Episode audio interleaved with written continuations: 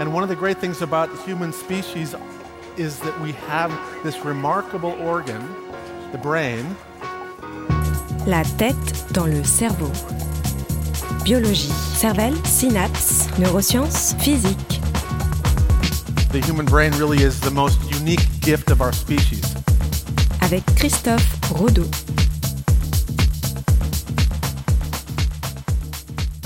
Hier, mercredi 21 juin 2017, a été la journée de juin la plus chaude enregistrée en France depuis 1945. Au moment où je parle, 71 départements sont placés en vigilance orange par Météo France pour cause directe ou indirecte de canicule. Je pense que je surprends personne en disant qu'il fait chaud. Et les campagnes de sensibilisation sont là pour nous rappeler de faire attention aux populations fragiles, enfants en bas âge et personnes âgées. Mais ce soleil et cette chaleur qui nous semblent si agréables à la sortie de l'hiver et au début du printemps peuvent être un véritable calvaire en été, surtout avec un fort taux d'humidité rendant l'air lourd et difficilement respirable. Et ça, chacun de nous peut le ressentir. À ces difficultés respiratoires peuvent également s'ajouter des crampes musculaires, des nausées et bien entendu une forte transpiration. Alors Christophe, ta spécialité c'est quand même le cerveau. Qu'est-ce que ça fait au cerveau? Ça fait plusieurs choses. En cas de déshydratation, parce qu'on transpire beaucoup, parce qu'on ne boit pas assez, un des premiers organes à souffrir va être le cerveau qui est majoritairement composé d'eau. Cette déshydratation au niveau cérébral peut avoir plusieurs conséquences. Des vertiges, des nausées, des maux de tête, de la fatigue et même parfois un discours incohérent.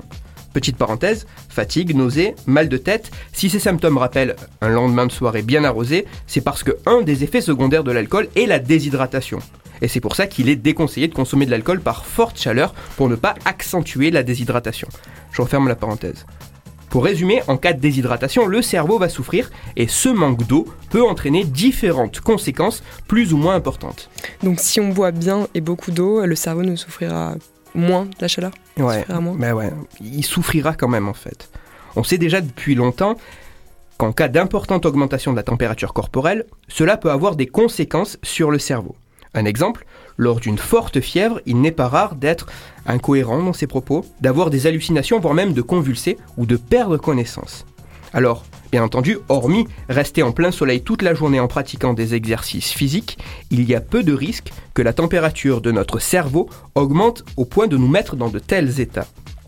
Mais pour autant, cela ne signifie pas qu'en étant correctement hydraté, la chaleur n'a aucun effet sur le cerveau et notre comportement. En 2001, une étude australienne a montré que dans certaines conditions, dès 35 degrés, les participants de l'expérience pouvaient avoir des problèmes de mémoire, de traitement de l'attention, traitement de l'information et de problèmes de concentration. Dans cette même étude, les chercheurs ont également mesuré l'activité fonctionnelle du cerveau et ils ont observé que dans certaines conditions particulières, à 35 degrés, lorsque les participants accomplissaient les différents tests de l'expérience, l'activité cérébrale était bien plus intense, comme si le cerveau avait besoin de plus de ressources pour réussir à réaliser ces tests. En résumé, sans vraiment connaître les mécanismes à l'œuvre, dans certaines conditions, dès 35 degrés, le cerveau pourrait souffrir de la chaleur en ayant du mal ou plus de difficultés à accomplir certaines tâches. Mais ce n'est pas tout. En plus d'avoir des effets notamment sur la mémoire et la concentration, la chaleur pourrait modifier notre humeur et notre comportement. En 2004, une autre étude, cette fois-ci euh, nord-américaine, a en partie consisté à mesurer l'humeur d'un grand nombre de participants durant une longue période en fonction de la météo. Bien que les données obtenues puissent être critiquables, il est intéressant d'observer que durant l'été, les chercheurs ont mis en évidence une corrélation inverse entre la température et l'humeur des participants. En d'autres termes, en été, plus la température augmente et plus les participants sont de mauvaise humeur mauvaise humeur pouvant s'accompagner de comportements impulsifs, voire violents. Découverte inquiétante. Pour certains chercheurs, à côté de bien d'autres facteurs, cette chaleur, accompagnant entre autres l'exacerbation des comportements violents, pourrait être une des causes de l'explosion des conflits armés de par le monde sur les 60 dernières années. J'ai commencé cette chronique en disant qu'hier avait été une journée historiquement chaude il va falloir s'habituer à ce que la météo batte encore et toujours plus de records.